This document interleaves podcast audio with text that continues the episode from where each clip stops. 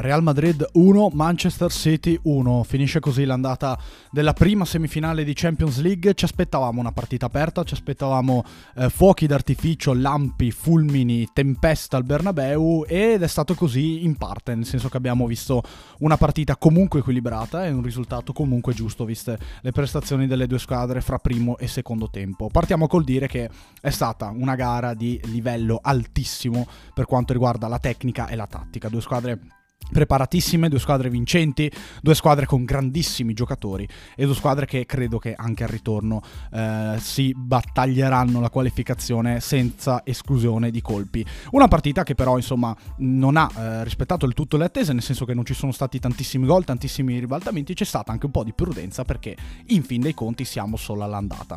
Quali sono le differenze innanzitutto rispetto alla semifinale dell'anno scorso, che ricordiamo è sempre stata fra Real e City e eh, il Real Madrid è passato? Beh, innanzitutto che la gara di ritorno si gioca all'Etihad Stadium, quindi in casa dei Citizens e non più al Bernabeu. E questo eh, ribalta se vogliamo un po' di situazioni, soprattutto per quanto riguarda eh, il Real che molto spesso Uh, si è giocato la qualificazione uh, tra quest'anno e l'anno scorso nella gara di ritorno, ma uh, quando la partita era in bilico il Bernabeu ha dato quella spinta decisiva per portare il Real in, in sem- in, nel, nel, turno successivo di Champions League. È successo l'anno scorso contro il PSG, è successo anche contro il Chelsea, sebbene nella partita di andata il Real si, sia portato, si fosse portato in avanti nel punteggio per 3-1 ed è successo, lo sappiamo benissimo, in quella gara storica contro la squadra di Pep Guardiola, sempre al Bernabeu Real Madrid che a differenza però uh, degli scontri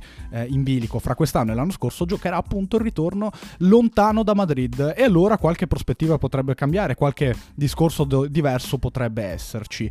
Primo tempo di marca Manchester City, eh, manca, marca Manchester City, chi segna però è il Real Madrid. E stavamo vedendo un po' uh, la stessa partita del, della passata stagione, del doppio scontro della passata stagione, un Real per certi versi attendista, un Real prudente e un Real che però sfogava la sua grandissima qualità nel ingannare il Manchester City in prima pressione per poi sfogarsi in contropiede e di fatto il gol è stato così, grandissima azione personale di Camavinga, percussione centrale e poi assolo eh, di altissimo livello, acuto eh, alla Pavarotti di Vinicius Junior, gol con convergenza verso il centro del campo e bomba di fatto sotto la traversa della porta difesa da Ederson. Così è passato in vantaggio il Real Madrid, Manchester City che però sembrava essere un pochettino superiore al Real.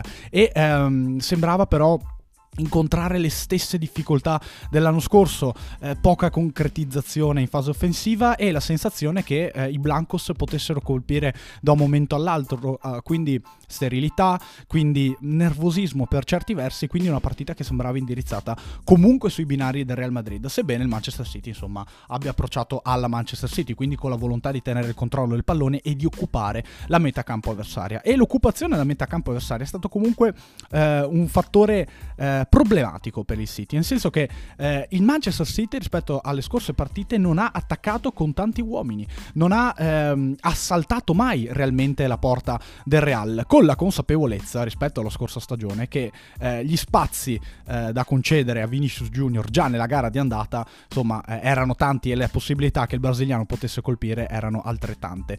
Tra l'altro, eh, questa volta, a differenza dell'anno scorso, Rodrigo partiva titolare. Rodrigo Goes ha giocato una partita fantastica, svariava, ha svariato molto di più per quanto mi riguarda rispetto a Vinicius, andava a fare società quasi sul lato sinistro, andava a cercare eh, un 2 contro 2 sul lato proprio di Vini e eh, il Real ha creato moltissimo sulla corsia di sinistra, senza bisogno peraltro che eh, Camavinga spingesse tantissimo, sebbene insomma la partita delle francesi sia stata altrettanto eccezionale.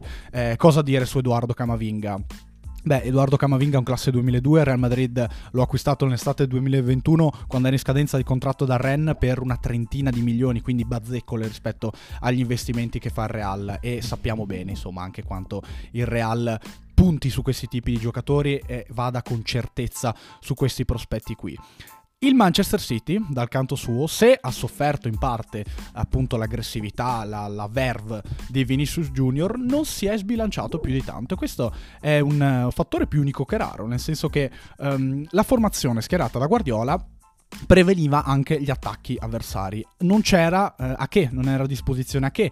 Quindi al suo posto, come terzo difensore di sinistra o quarto in fase di non possesso, ha giocato Manuel Akanji, insostituibile di Pep, calciatore che eh, si è adattato al, al, metodo Guardiola, al modulo Guardiola, soprattutto eh, è un calciatore che ricalca un po' le orme di Kyle Walker, quindi molto diligente, molto pratico, eh, che allo stesso tempo insomma se la cava benissimo con i piedi, ma questo non è un, uh, una novità e soprattutto calciatore forte fisicamente, di grande atletismo.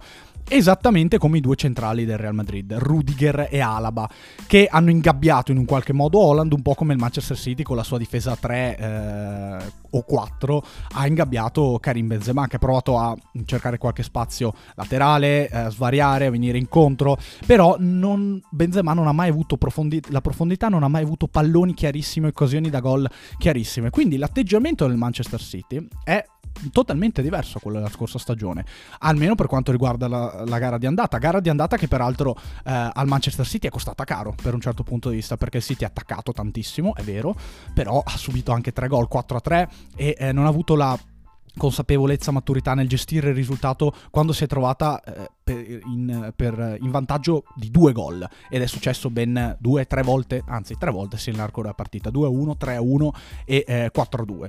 Ecco, eh, il City invece quest'anno ha sfoggiato un atteggiamento diverso. Eh, mi è piaciuta comunque eh, la prestazione del Manchester City perché è stata una, pers- una prestazione pragmatica, è stata una prestazione eh, coraggiosa per certi versi, ma è stata soprattutto una prestazione matura.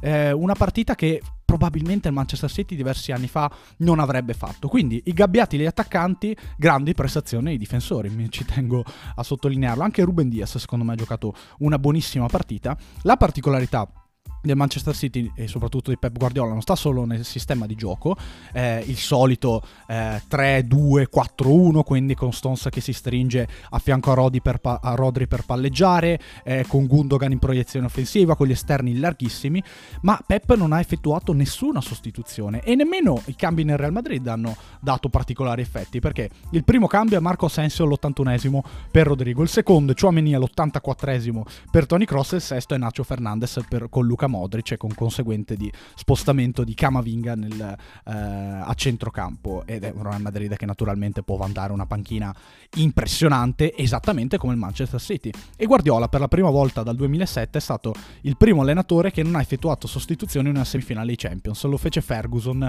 ai tempi del Manchester United contro il Milan. Attenzione però Julian Alvarez, Riyad Mahrez, Phil Foden, Calvin Phillips, Cole Palmer, Americ Laporte, Rico Lewis, Sergio Gomez, oltre ai portieri Carson e Ortega. Questa era la panchina del Manchester City nella partita di ieri parto col dire.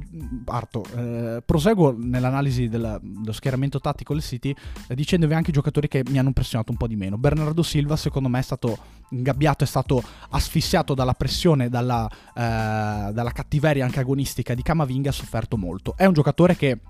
Eh, insomma, sappiamo benissimo, eh, ha fatto un ciclo al City incredibile, giocando anche in diverse posizioni del campo e segnalandosi come calciatore unico al mondo per saper unire qualità, quantità e ehm, tutto ciò a cui serve eh, e di cui eh, può vantare un centrocampista, un ala, un giocatore offensivo moderno. Però Riyad Mahrez è stato nella scorsa stagione eh, contro il Real Madrid uno dei giocatori più pungenti, uno dei giocatori più antipatici da affrontare, anche perché Mahrez eh, ha più inventiva, ha più dribbling, ha più rapidità eh, è un po' più imprevedibile rispetto a Bernardo Silva in quel ruolo. Quindi cre- credevo che a partita in corso potesse risultare molto più utile. Eh, se vogliamo, la scelta degli esterni Grealish e Bernardo Silva ehm, da parte di Guardiola presuppone anche eh, due giocatori che si sacrificano in fase difensiva. Nel, nel, momento di maggior sfogo del Real, il City ha trovato grande supporto anche dai suoi esterni. Grealish molto spesso è venuto a difendere in area di rigore, Bernardo Silva ha raddoppiato Vinicius, lo stesso naturalmente ha fatto, ha fatto Rodri, ma è un calciatore eh, prettamente difensivo come occupazione del campo eh, nella primissima impostazione e lo è naturalmente anche quando il Manchester City non ha la palla, è lo schermo, è il 5, è il giocatore che dà equilibrio, è l'equilibratore vero e proprio Real Madrid che parallelamente non ha giocato con l'equilibratore. Sappiamo, Casemiro è andato via e uh, ha lasciato uh, qualche cuore spezzato in zona Madrid, un calciatore fantastico, uno, il calciatore probabilmente che ha cambiato la storia del Real Madrid grazie alla scelta di Zizou Zidane, ma eh, non ha giocato nemmeno Chouameni.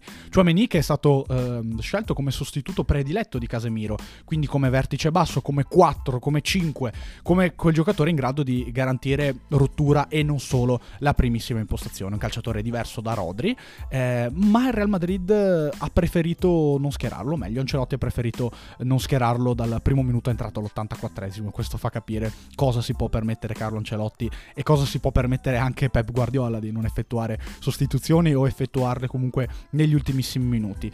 Parentesi legata a Federico Valverde, secondo me non eccezionale, nel senso che eh, nei, nei, momenti migliori del Real Madrid Valverde non si è sfogato con le sue folate, con la sua eh, forza, la sua tenacia eh, come al solito. Il Real sappiamo è una squadra che attacca soprattutto con l'individualità e propone combinazioni di livello altissimo. Il secondo tempo del Real Madrid prima del gol di De Bruyne era l'accademia del calcio. Ma Valverde, mh, mm, secondo me, eh, a questo punto della sua carriera preferisce giocare quasi da terzo d'attacco piuttosto che fare l'equilibratore a centrocampo, piuttosto che fare la mezzala di incursione, la mezzala di equilibrio e l'incontrista puro in quella zona di campo. Valverde si è abituato moltissimo a giocare da attaccante aggiunto, da calciatore offensivo, da eh, mezzo avanzato in questa posizione, secondo me, eh, viene un po' a, a, mancare quel suo tipo di verve, quel suo tipo di agonismo, quel suo tipo di, di garra eh, sudamericana, uruguagia, che eh, in queste partite conta moltissimo. Quindi. Ehm, atteggiamento particolare eh, di entrambe le squadre e soprattutto eh, par- particolare per quanto riguarda il Manchester City, ma occhio perché è solo il primo atto, è solo la gara di andata e eh, il segnale che, ho, che do è che il Real Madrid è una squadra fortissima, a tratti invincibile, ma si trova davanti a una squadra che n- non solo lo può essere al suo pari, ma è, grado, è, stata in grado durante la partita di fare lo step da Real Madrid, quindi di essere un po' più fredda, un po' più equilibrata, un po' più attenta e eh, si è messa alla pari al Real Madrid. Si è messa alla pari al Real Madrid e questo insomma fa capire anche secondo me l'intelligenza di Guardiola, fa capire come il Manchester City abbia lavorato tanto anche mentalmente per giungere a questi appuntamenti e fa capire come il Manchester City quest'anno, per quanto mi riguarda, ha fatto un ulteriore passo in avanti, non solo perché è un centravanti eccezionale, ma perché eh, conosce le difficoltà, conosce, ha conosciuto la necessità di dover recuperare in campionato e eh, nelle altre competizioni. Eh, e, que- e, soprattutto negli scontri retti è un po' meno spregiudicata. È sempre Manchester City, ma con qualche annotazione in più, con la consapevolezza di poter essere eh, un po' più cinica, un po' più cattiva, senza avere necessariamente sempre il pallone fra i piedi. E questo spiega un po' eh, la scelta di avere appunto due esterni equilibrati. Con un centravanti, il Manchester City ha pericolosità anche da un momento all'altro, anche in ripartenza. Certo, Foden e Mares sono tutt'altro che calciatori lenti e imprevedibili e eh, pungenti, però danno un grado di pericolosità pericolosità offensiva diverso, aggiungono qualità e, e soprattutto eh, aggiungono nello scacchiere generale eh, pericolosità eh, singola. E, mm, questo, di questo il Manchester City forse non ne ha prettamente bisogno.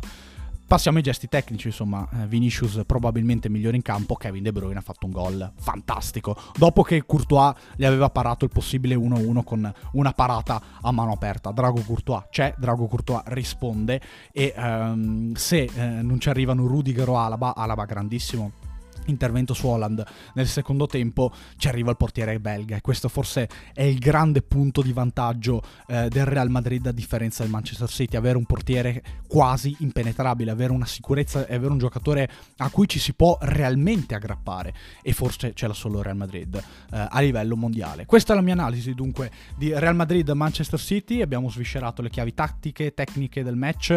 Come finirà il ritorno? Non lo so cioè non, non, ho veramente un pronostico da fare, non ho veramente una favorita. Sono in attesa.